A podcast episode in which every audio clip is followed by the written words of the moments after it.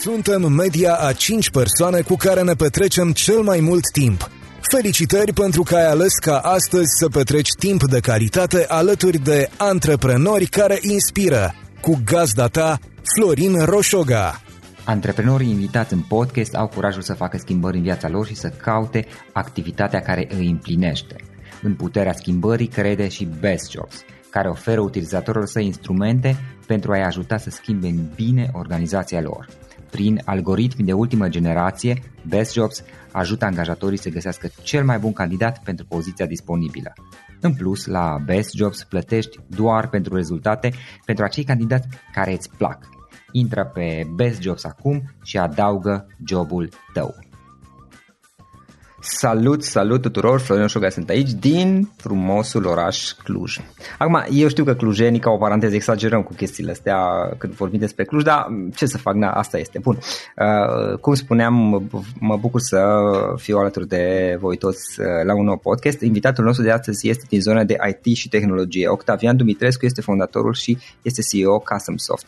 CustomSoft practic au două linii mari de, de, de dezvoltare, să zic așa, de, de software. O dată au o um, companie, o platformă proprie de e-commerce, se numește Eva e-commerce, prin care ajută um, și ajută clienții să-și dezvolte magazine online, odată prin faptul că le oferă o platformă de e-commerce și al doilea prin faptul că le oferă o serie de parteneriate pe partea de e-commerce prin care uh, clienților pot să-și extindă capabilitățile magazinelor pe care le au Uh, cu diversi parteneri cu care uh, cei de la Custom Soft sunt conectați și cu care au înțelegeri făcute. Uh, iar a doua direcție, cei de la Custom Soft este, așa cum zice și numele până la urmă, este aceea de Custom Software, software la comandă. Practic ei se ocupă de, cu dezvoltarea de aplicații la comandă, atât web cât și mobile și au, au destule proiecte în acest sens. O să aflăm imediat mai multe.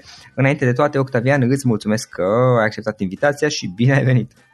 Bine te-am găsit, Florin. Uh, mulțumesc și eu pentru că m-ai invitat și uh, să sperăm că pot să ajut cât mai mult cu informații relevante.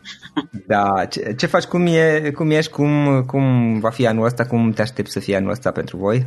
Mai pentru noi anul ăsta este uh, un an așa de cotitură, zicem noi, în sensul că uh, ne așteptăm uh, să schimbăm foarte multe în, uh, în structura noastră ca și companie.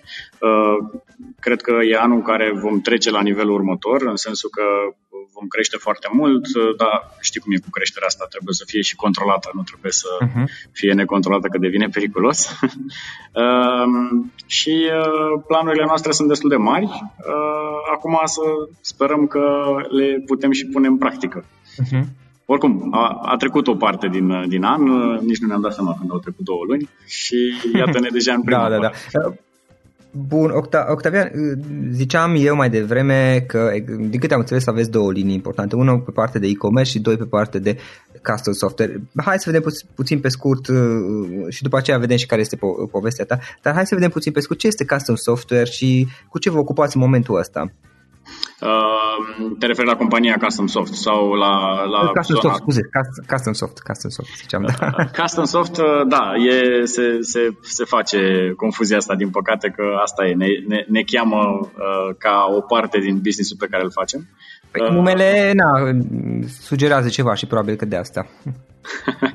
da, păi asta a fost și ideea. Uh, uh-huh. 2006, când am înființat uh, Custom Soft, uh, practic uh, cu asta am început, cu zona de, de aplicații la comandă și software custom. Custom uh-huh. software înseamnă uh, aplicații pentru cei care nu lucrează în tehnologie, înseamnă aplicații realizate la comandă. Noi, uh, mă rog, aplicații pot fi în foarte multe domenii și pe foarte multe platforme. Noi ne ocupăm de platformele web și mobile adică aplicații mhm. web okay, uh, și nu mă refer la site-uri. Uh, nu mă refer la site-uri aici, mă refer la, nu știu, platforme gen, nu știu, Airbnb, Booking sau uh, alte platforme uh, ca și stil, nu mă refer la Booking neapărat, uh, uh, sau aplicații mobile și, mă rog, aici cred că toată lumea știe ce este o aplicație. Da. Ok, iar pe partea de e-commerce, menționam Eva e-commerce. Uite, adevărul este că îți mărturisesc sincer că um, cunosc un pic zona de e-commerce, dar nu pot să zic că o, o cunosc în mod fantastic. Adică nu sunt un, un om care cunoaște foarte în detaliu și adevărul este că, sincer, nu, înainte să stau de vorbă cu tine, nu știam de, de platforma voastră, voastră Eva e-commerce. Voi vă adresați pieți internaționale, pieți, piețe din România sau care este ideea?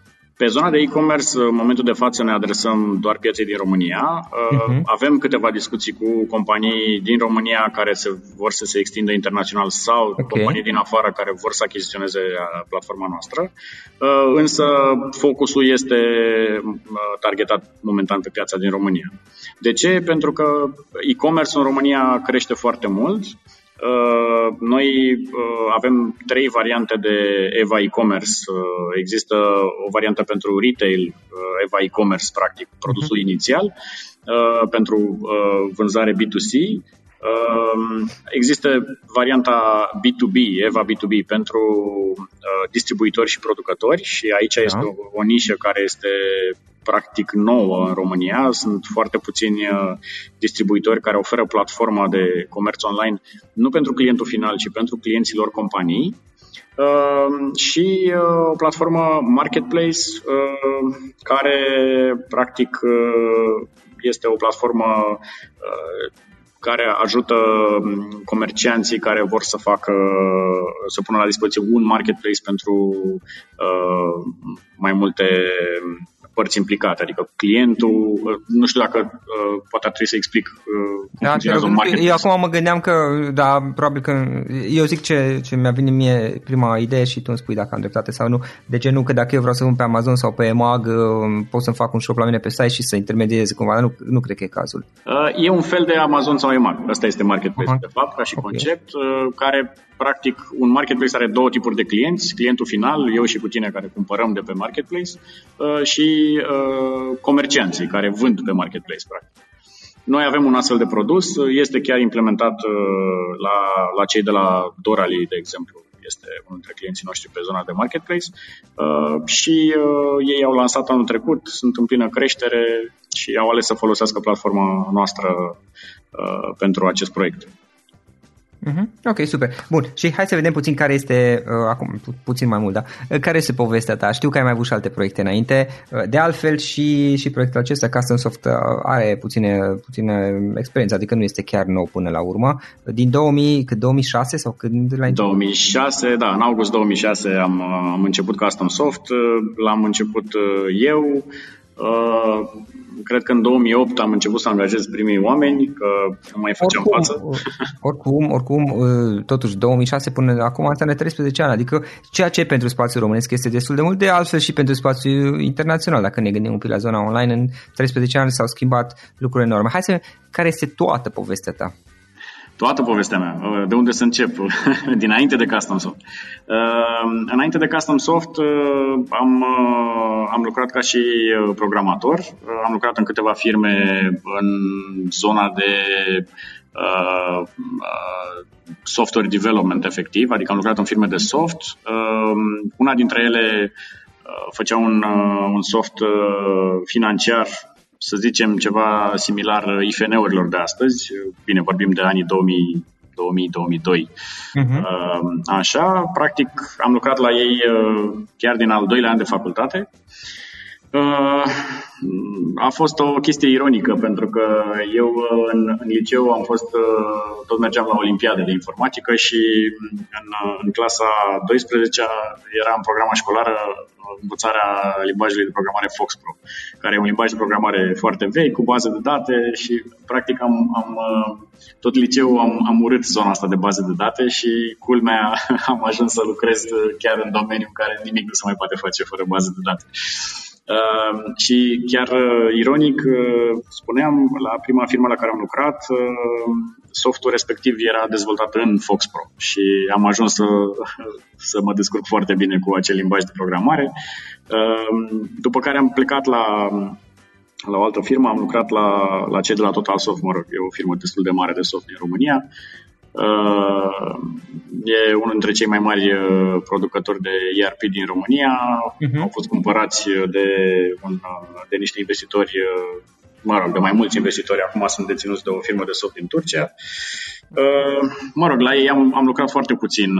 Am, am, să zic așa, am, am mirosit un pic cum arată o mică corporație românească, să zic, la vremea respectivă, că deja erau patru Ai simțit gustul? Am simțit gustul uh-huh. un mhm. pic așa, dar foarte puțin. Am stat doar un an la, la ei, după care am, am pornit uh, Custom Soft. Uh, și am zis uh, hai să, să, să fac ceva pe cont propriu. Uh, nici aici nu pot să zic că a fost uh, o decizie foarte bine gândită, ca să spun așa. Uh, Custom Soft-ul am pornit uh, pentru a avea mai mult timp liber dacă poți să-ți imaginezi. Cam asta a fost uh, ideea mea de, de da. de uh, într-adevăr, mi-a dat mai multă independență, nu neapărat timp liber, uh, uh-huh. față de a fi angajat.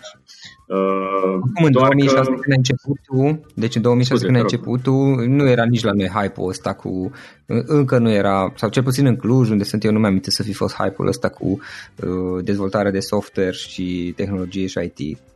Nu, nu, nu era ca acum. Adică era o vreme în care, într-adevăr, erau companii care aveau nevoie de uh, tot felul de uh, dezvoltări și tot felul de aplicații. Uh-huh. Uh, însă, în, uh, în uh, perioada respectivă, identificasem niște nevoi. Spre exemplu, erau companii mari care aveau nevoie de dezvoltări peste uh, ERP-ul pe care îl aveau și nu vreau să facă dezvoltările în ERP pentru că Uh, compania respectivă răspundea ori prea greu, ori era prea scump și atunci a, inițial am făcut niște aplicații care integrau mai multe softuri sau niște fluxuri de business care uh, erau ori prea dificil de făcut în ERP, ori prea costisitor. Și atunci uh, găseam niște workaround-uri la vremea respectivă. Deci asta, asta era practic nevoia, după care în 2007 am intrat în zona asta de comerț online, având tot un proiect uh, care îl consideram noi custom la vremea respectivă. Am început să lucrăm cu cei de la Evomag. Uh, ei erau și ei destul de mici la vremea respectivă în 2007 uh, și am, am început să lucrăm cu ei ceea ce am, am început să achiziționăm foarte multe informații despre, despre comerț online, ce challenge-uri aveau ei la vremea respectivă. Uh, am învățat mult cu, cu proiectul ăsta și practic așa a apărut și Eva e-commerce. Uh, mulți ani mai târziu. Um, Practic ați făcut întâi pentru, pentru cei de la Evomag, chiar apropo asta de vorbă cu Mihai Pătrașcu, un podcast de la Evomag și ați făcut pentru ei și după aceea ați dezvoltat un produs uh, propriu ulterior. Da, noi practic am, am lucrat cu ei o bună perioadă de timp uh, pe platforma pe care o preluasem de, pe care o aveau ei atunci în 2007. Ei sunt pe piață în 2005, deci practic aveau deja de 2 ani platforma respectivă. Ehm, platforma am, am îmbunătățit-o, am crescut-o destul de mult, dar uh, dat fiind că uh, și noi eram o firmă la început atunci, ei erau o firmă la început, creșterea a fost destul de explozivă Uh, iar platforma nu a ținut pasul, nici nu era o platformă foarte bine gândită de la început, oricum era gândită pentru un magazin online Nevomag la nivel de 2004-2005 uh, și dusă undeva la ceva foarte mare care a început să aibă și gestiune de stoc și facturare și uh, tot felul de conexiuni cu furnizori, cu parteneri și așa mai departe. Și atunci, în 2011, ne-am gândit, ok, noi între timp mai aveam niște proiecte care rezolvau foarte multe dintre problemele astea și pe baza acelor proiecte am, uh, am construit uh, un produs nou, uh, Eva e-commerce, care a fost gândită ca și pilot pentru cei de la Evomag, iar ulterior planul era să o vindem mai departe, ceea ce s-a și întâmplat. Proiectul a durat vreo 3 ani, practic, ca și implementare. În 2014 a fost gata, l-am implementat la cei de la Evomag.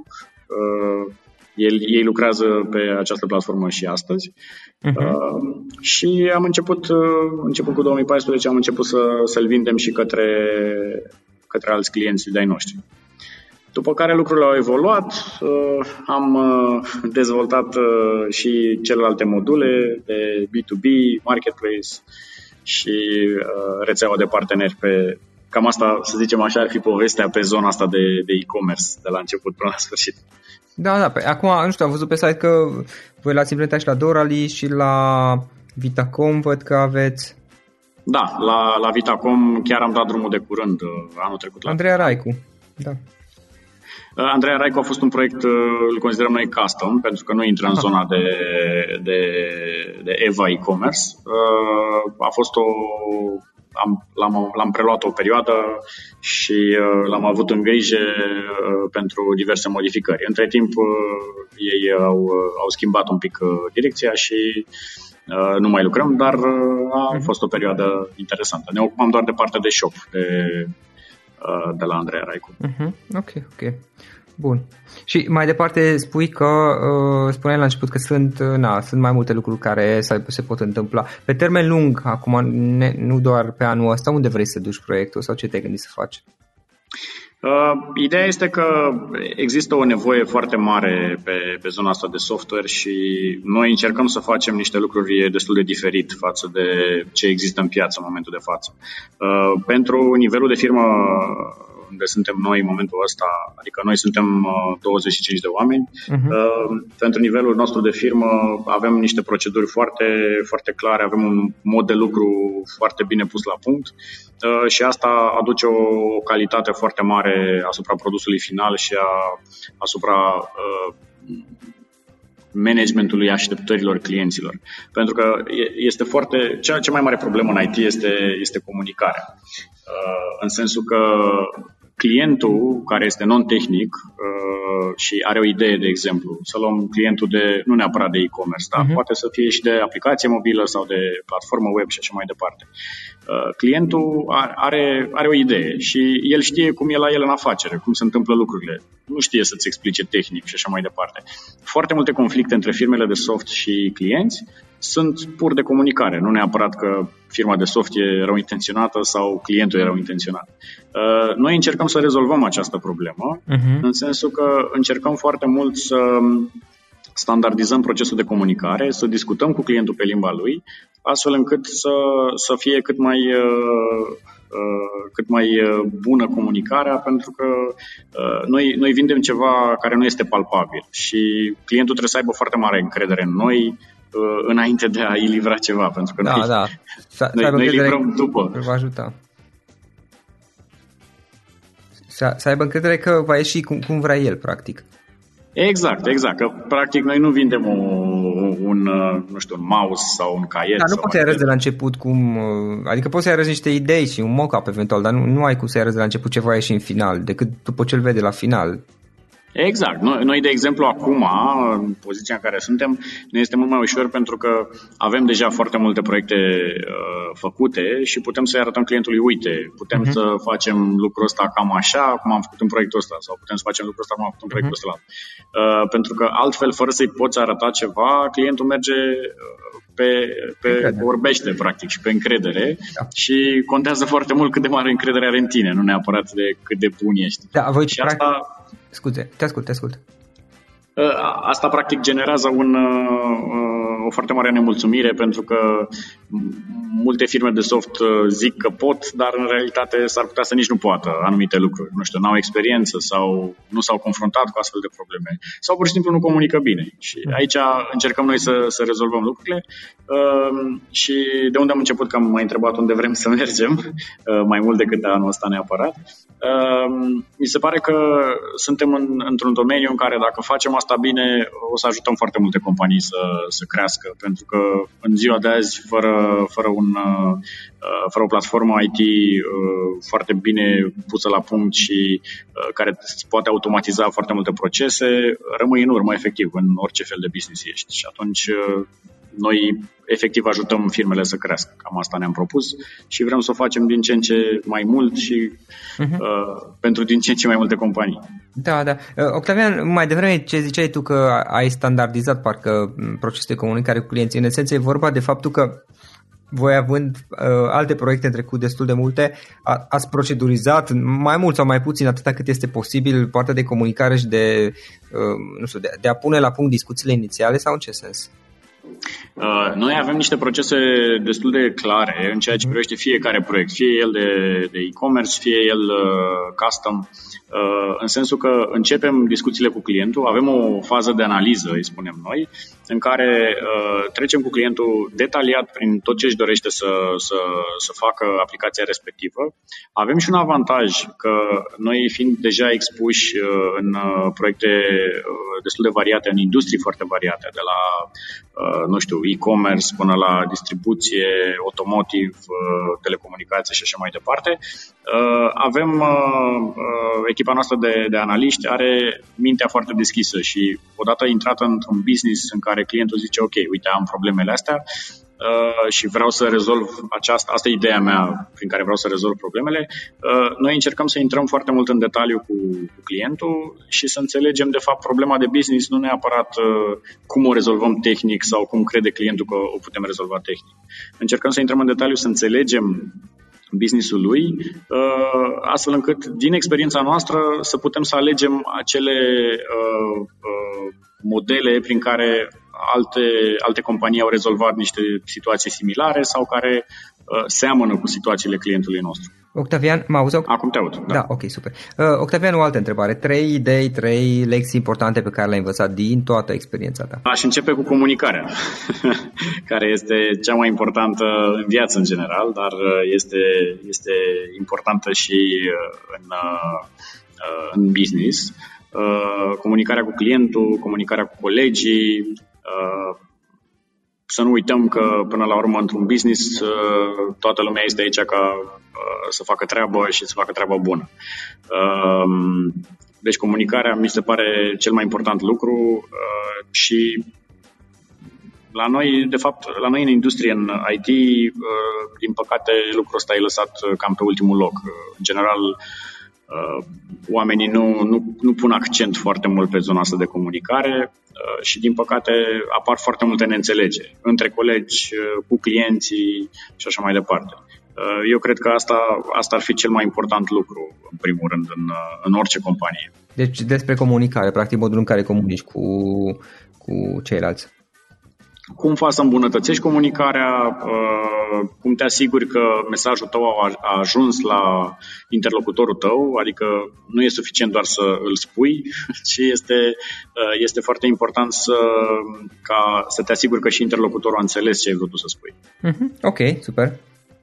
Există, de exemplu, în, în Asia, uh, uh, cultura este foarte diferită față de cultura noastră, de exemplu, în, în Corea. Uh-huh. Uh, oamenii, și nu numai în Corea, dar în, în Asia, în general, oamenii uh, își spun ideile și, mă rog, se așteaptă dacă vrei să înțelegi bine, dacă nu, nu, nu, nu se asigură că, că ai înțeles exact ce au vrut să spună. Uh, bine, noi nu ne dăm seama de chestia asta la noi în cultură pentru că trăim aici și uh, suntem în, în mediul ăsta. Da, dar, păi așa am uh, învățat. Dacă, exact, dar dacă ar fi să facem o comparație, uh, diferența între uh, uh, cultura asiatică și cultura noastră, uh, practic ar fi important să, să facem, să încercăm să, să facem pasul următor. Adică, La ei ce uh, este diferit?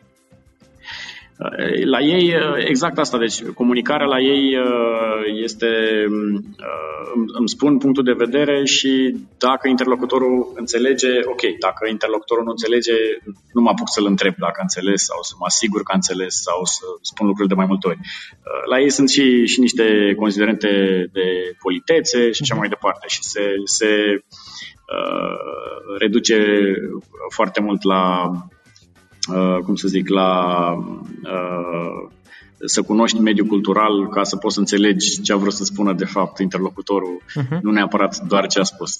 Ok, ok, da, da. Păi, sunt, acum, asta e și de cultură și de istorie până la urmă ține chestia asta și într-o bună măsură știi până la urmă modul în care te înțelege uh, modul în care celălalt recepționează ție, sigur, de, de, de felul lui de a fi și de cum, cum procesează el, să zic, mesajul pe care l-ai, tu l-ai transmis, dar ține și de modul în care tu, tu îl transmiți. Și uh, acum, Ana, poate e mai greu să modifici modul în care celălalt te recepționează, dar poți să vezi dacă nu cumva modul în care tu emiți, transmiți mesaje, uh, na, acolo sunt niște lucruri de îmbunătățit sau poate sunt niște greșeli pe care le faci în bună parte fără să-ți dai seama de altfel.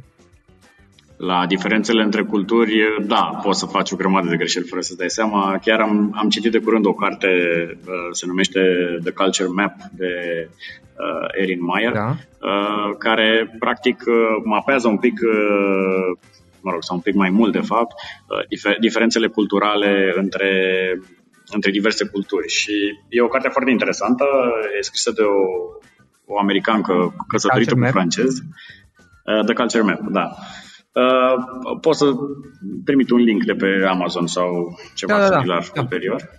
Um, și povestește foarte, sunt vreo opt scale, vreo opt uh, perspective din care se, se uită la, la culturi în general.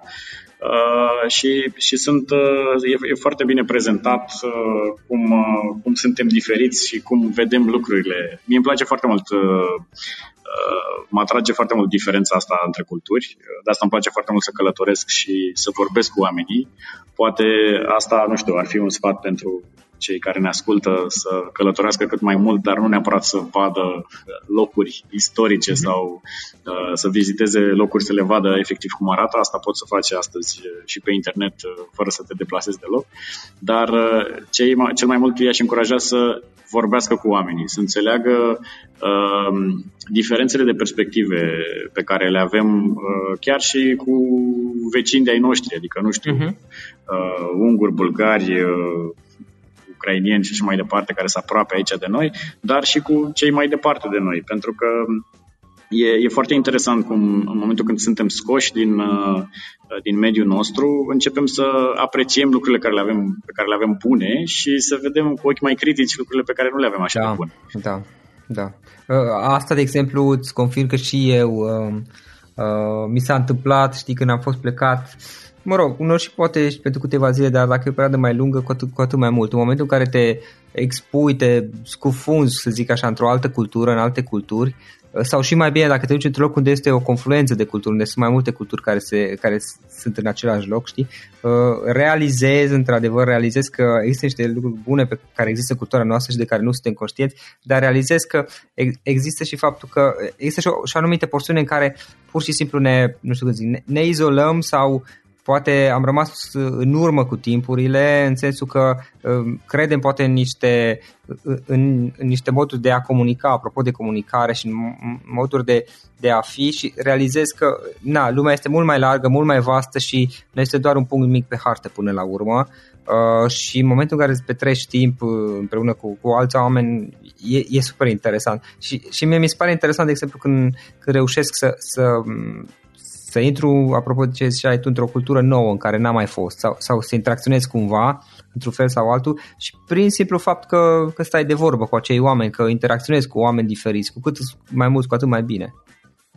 Păi mi se pare că e singura modalitate, adică uh, eu când călătoresc uh, undeva uh, îmi place foarte mult să întâlnesc uh, localnici, să văd cum, cum se gândesc, să vorbesc despre lucruri. Poate câteodată sunt conversații din astea despre vreme, sau... dar chiar, chiar și din, din astfel de conversații simți diferențele și dacă intri un pic în detalii îți dai seama ce Uh, poate la tine pare dat și pare normal, uh, în cultura respectivă nu este normal. Și atunci îți dai seama că, ok, ce ai considerat tu că e la, uh, nu știu, axiome, de fapt nu sunt niște axiome. Sunt, da, sunt, sunt o chestie în cultura noastră care noi le considerăm ca fiind principii uh, universal valabile, bătute în cuie, care toată planeta, tot universul le consideră, dar în realitate sunt doar niște chestii care există în cultura noastră, poate și niște culturi din apropiere, că nu, nu, pot, nu, nu înseamnă, dar sunt doar niște chestii pe o scară mică și care de fapt nu se aplică la toată lumea și poți să vezi lucrurile în felul ăsta sau poți să le vezi într-un alt fel, alții le văd diferiți și nu am nicio problemă cu asta. Da, uite, o să-ți dau un exemplu, că apropo de asta, uh, mi-amintesc că acum am, am vorbit cu un, uh, un, uh, un român care, care stă în Japonia de foarte uh-huh. mult timp uh, și am avut ocazia să am niște discuții despre cultură în general și despre diferențe culturale. Uh, și, uh, de exemplu, într-o conversație, și asta nu se întâmplă doar în România, se întâmplă, cred că, la nivel european, chiar și în state, uh, în momentul când tu îmi povestești ceva și eu uh, cunosc subiectul sau știu despre ce e vorba, pot să, să-ți spun foarte entuziasmat, a, exact, Florin, exact cum știam și eu sau ceva, dar pur și simplu ca să te susțin în, în, în ceea ce spui tu. E bine, în cultura japoneză să faci chestia asta este o, o impolitețe gravă, adică în principal dacă spui chestia asta în japoneză, adică în cultura japoneză, te faci de râs efectiv, pentru că acolo pornește de la ideea că în orice conversație interlocutorul trebuie pus deasupra celui care vorbește, adică trebuie să ai un anumit respect față de el și niciodată nu, nu vor face așa ceva și dacă tu vii din cultura noastră și faci chestia asta, o să fii privit destul de urât. Da, uite, în, a, asta într-adevăr. Și mai sunt și aspecte similare. Spre exemplu, aici mie mi se pare, da, mi se pare pardon, dar sigur, e, e o chestiune de percepție și probabil că fiecare are percepțiile lui. Știi, mie mi se pare că din punctul ăsta de vedere noi suntem un pic mai relaxați versus de japonezi și nu doar, că mai sunt și alții asiatici. Adică uh, nu, nu văd de ce ar fi o problemă și de ce, știi, pe undeva la, la ei e și chestia că să nu pară că tu, în momentul ăla la care îți vorbești, deja cunoști subiectul și uh, știi foarte bine și este, ar putea părea neinteresant ce zice el. Exact, exact. Și nu știu dacă ai observat, de exemplu, japonezii uh-huh. se, se bucură foarte uh, accentuat față de, uh, adică de lucruri noi pe care le află. Uh, dar asta e foarte mult din politețe din cultura lor, nu neapărat pentru că sunt foarte entuziasmați sau mirați de ceea ce le spui tu. Da, mă, dar e o chestie de fațadă aici, știi? Adică tu poți să știi subiectul foarte bine și joci un pic de teatru ca să pară la că, ca să-i pare da, da, da, da. A, aici mi se pare că, na, cultura noastră undeva e mai bine. Adică dacă știu, de ce să nu zic? Dacă nu știu, iarăși, să, să nu zic. Bine că nu că am fi noi foarte autentici, că avem și noi pe ale noastre. Stai, Păi sunt, sunt plusuri și minusuri, da, adică da. acum am dat doar un exemplu, dar... Uite, sunt, eu, de sunt... exemplu, uh, eu de exemplu, uh, anul trecut când am fost pe Camino de Santiago, acolo am cunoscut oameni, asta a fost o experiență interesantă, că am stat o lună și am cunoscut oameni din probabil toate culturile lumii, din zeci, peste nu știu, cred că, cred că a fost undeva până la 100 de țări. Și uh, un lucru foarte care pe mine m-a surprins foarte mult era modul în care ei percep religia. Na, n-am văzut pe nimeni ca și aici toată ziua să-și facă, nu știu, la orice obiect religios, orice cruce, orice biserică, orice, să-și facă trei cruci să zic un tatăl nostru lângă. Nu, nici vorbă. Sau să pupe obiecte, niciun, mă, și acum, na, ori sunt noi buni toți, ori na, poate că am putea să regândim. Nu înseamnă că nu, nu, nu sunt spirituali sau nu sunt religioși sau sunt mai puțini în niciun caz. E vorba, de, vorba, cred eu, de modul în care percep și își manifestă conexiunea la, la Dumnezeu, la divinitate, că am întâlnit și din culturi asiatice care erau probabil budiști sau din, din alte, aveau alte religii. Mie mi-a plăcut asta, erau mult mai relaxați și nu, nu se simțeau obligați într-un fel să-și expună sau să-și arate în public iubirea față de religie, nu știu cum să zic. Da, e, e, sunt abordări diferite în funcție de, de cultură, bineînțeles. Dar apropo de chestia asta, că uh, mă, mă mai gândeam la, o, mm. la un lucru pentru, pentru ascultători. Uh, ideea este că noi tot povestim de întâlnirea acestor culturi diferite uh-huh. uh, prin călătorie, în principal. Da. Dar există și varianta de a întâlni culturi diferite stând aici, efectiv, în, uh, nu știu în Cluj cum este, dar în București, dar cred că și în Cluj. Da, vin foarte mulți de cosmopolit, da. Exact, și sunt foarte multe rețele de socializare pentru cine e interesat, uh, pe, pentru călătorii care vin în, uh, în, în țară și, și ei sunt curioși să cunoască localnici și poți foarte simplu să, eu de exemplu am foloseam o platformă, nici nu știu dacă mai există acum, se cheamă Couchsurfing, uh, era pentru, pentru călători, efectiv, uh, care, uh, cu care puteai să te întâlnești la o cafea, să vorbești despre, mă rog, ce caută ei aici, ce pe unde au mai fost și așa mai departe. Uh, și partea asta de, de interacțiune cu alte culturi o poți avea chiar la tine acasă, fără, fără să, să ieși din oraș, efectiv. Uh, pentru că s-ar putea pentru multă lume asta să fie un, uh, nu știu, unora nu le place să călătorească, alții poate uh, nu au timp uh, sau sunt restricționați financiar și așa mai departe. Dar uh, asta nu trebuie să fie o, o barieră, să zic. Da. Există soluții și, și locale. Da, și bine, și poți să te conectezi, adică, uite, eu, de exemplu, acum, pe, uh, sincer să fiu, uh, eu folosesc Facebook, care are și părți, și părți mai puțin bune, dar în pofida ce văd de multe ori pe internet, de fapt are foarte mulți, multe părți bune. Părțile proaste vin, părerea mea este din faptul că înainte de toate nu, na, nu, nu, nu ne gestionăm noi fiecare dintre noi puțin, dar pot să, să rămân conectat cu oameni. Să știi, să știi că cei, cei de la uh, Apple pe iPhone-uri au, au pus un tool acum prin care îți poți limita anumite aplicații și eu, de exemplu, mi-am pus uh, limită maximă 30 de minute pe zi de Facebook, deci da, da. dacă nu depășesc, mi-o tai automat. Băi, mai știți aplicația și aplicația de Facebook și aplicația de Messenger, pentru că nu mă pot, pana mea, nu, ăsta e adevărul, nu mă pot controla, că le văd, știi, bine că mai ofentez eu că mai stau pe Chrome de pe, de pe telefon, dar asta stau destul de rar, unul și de obicei stau pe laptop uh, și e și incomod cu Chrome-ul ăla. Dar acum sunt momente în care, nu știu, stau la coadă undeva și, și așa n-am ce face și n-am chef să citesc de pe cam aplicația de Kindle și mă mai uit ce se mai întâmplă pe Facebook. E ok, dar dacă aveam aplicația, mi-e mult mai ușor cu aplicația, plus că mâncam mult din, tele, din baterie, ca să fiu drept.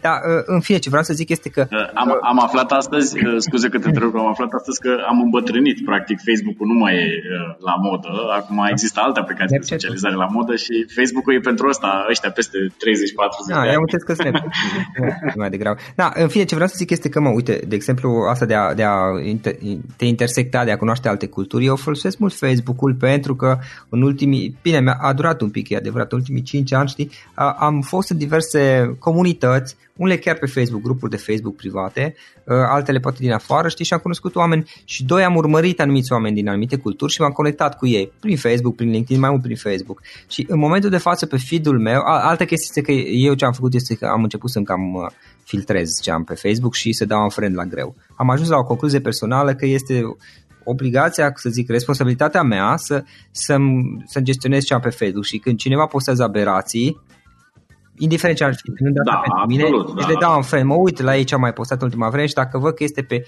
pe aceeași chestie, nu că am o problemă cu acele lucruri, că pot înțelege că alți oameni văd alte lucruri în viață, dar mă, nu vreau să toată ziua și nici nu eu, să zic, un prieten, adică pe Facebook, bineînțeles că nu sunt prieten cu toți, am aproape 5.000 de, de, de conexiuni, că 5 la e maximum, știi?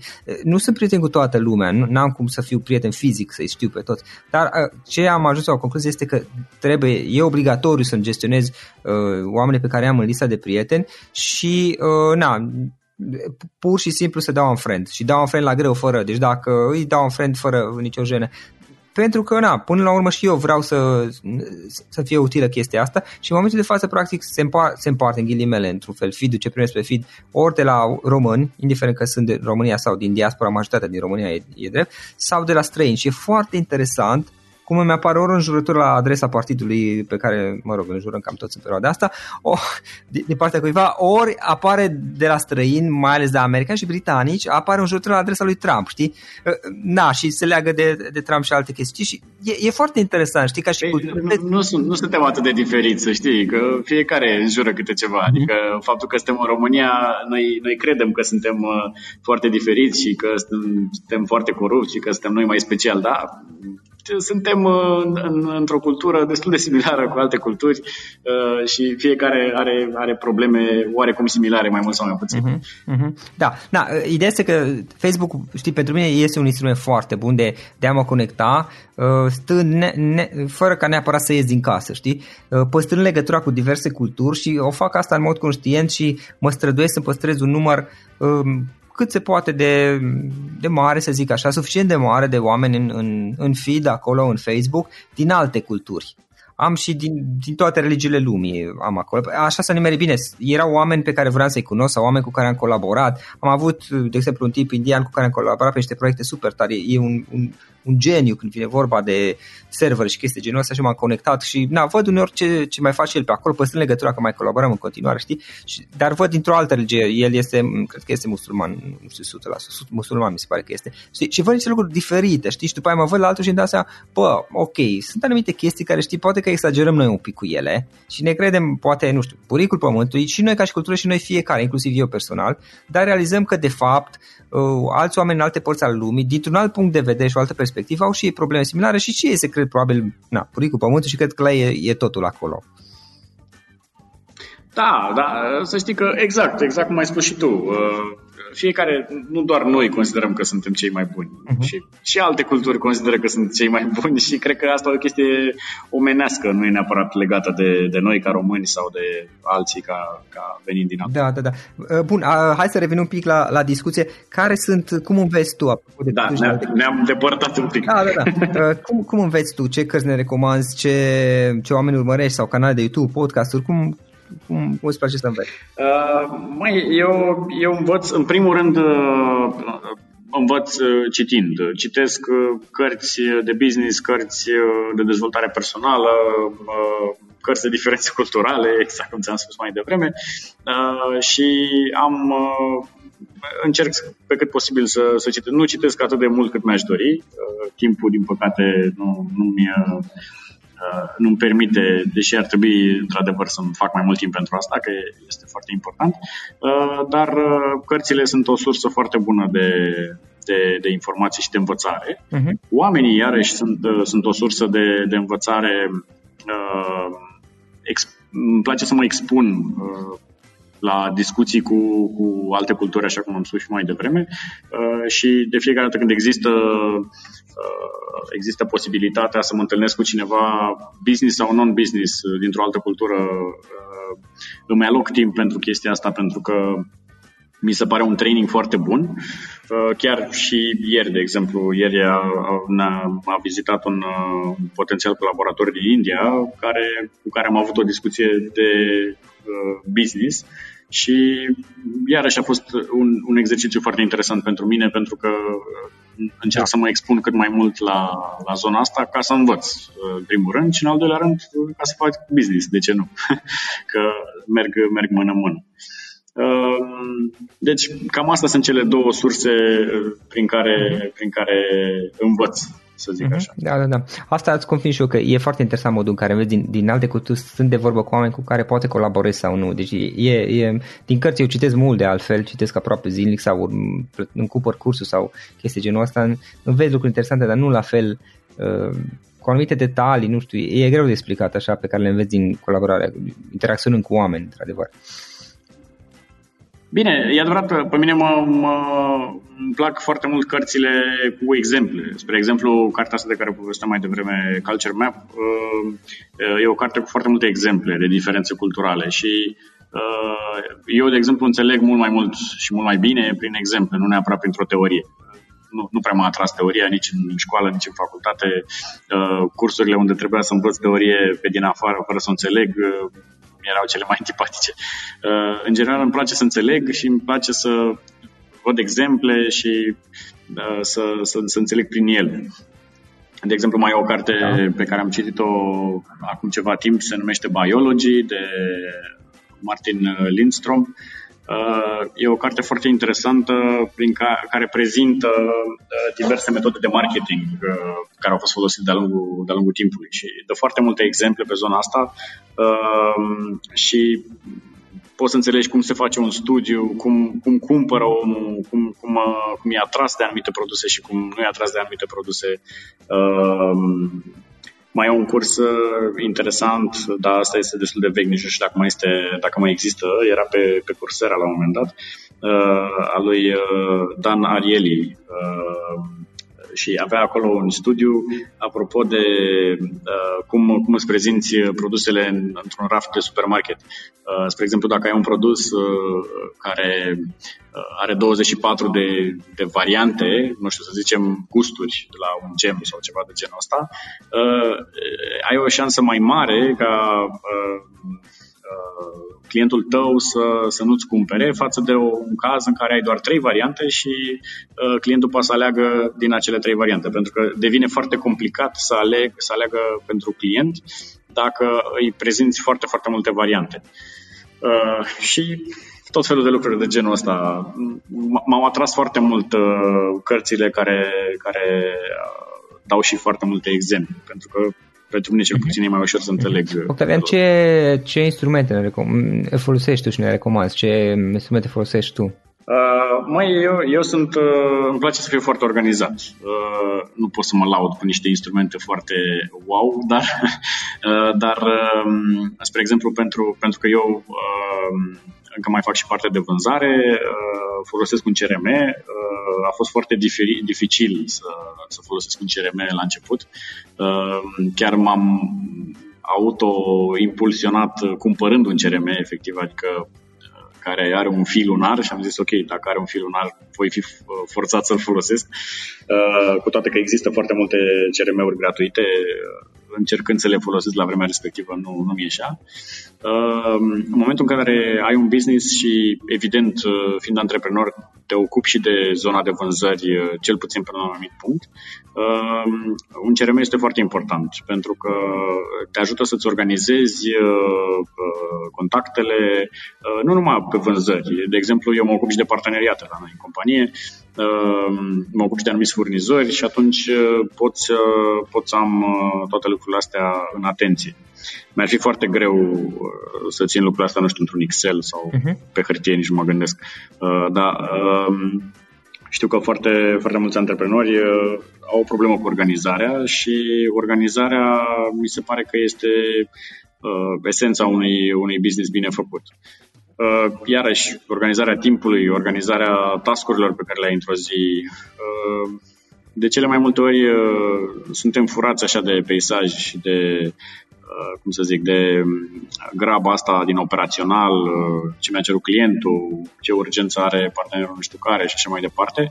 Uh, și uităm până la urmă ce e important pentru noi, pentru businessul nostru și pentru ce avem de făcut. Și atunci eu, de exemplu, în fiecare, la fiecare început de săptămână îmi organizez lucrurile de făcut pe, pe săptămâna respectivă uh, și le organizez după prioritate, dar prioritatea pentru firmă, cel mai important și, evident, și urgență. Dacă am un client uh, uh, care are o problemă critică, evident că e, devine mai urgent decât uh, o, uh, un lucru de făcut uh, pentru strategia firmei, dar care mai poate aștepta încă da, sper de oră. uh, dar e foarte important să, să fie organizate uh, tascurile de făcut uh, după urgență și importanță Uh, și importanță din, din prisma firmei, nu din alte, alte puncte de vedere. Uh, și în felul ăsta poți efectiv să te focusezi pe a crește o firmă și a, a o duce mai departe.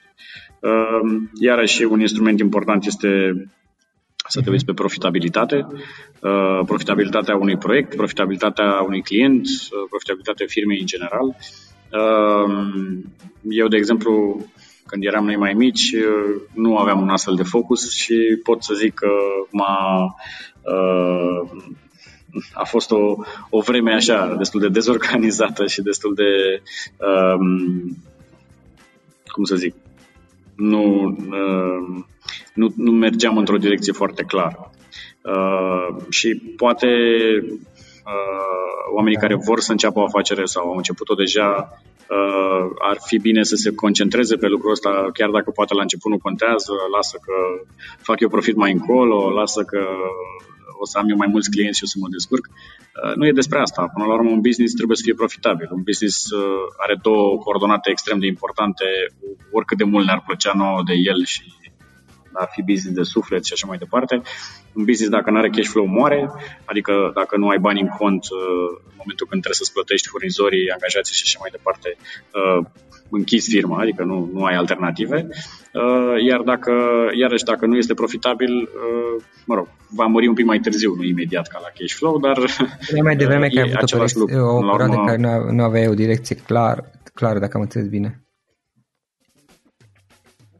Uh, da, uh, perioada de la început uh, a fost perioada aia frumoasă, știi cum e, când ești antreprenor și ai firma ta și ești mândru de asta și nu te gândești la lucrurile astea ca și cash flow, profitabilitate, ce clienți ar trebui să atac în următoarea perioadă, ce target am și așa mai departe.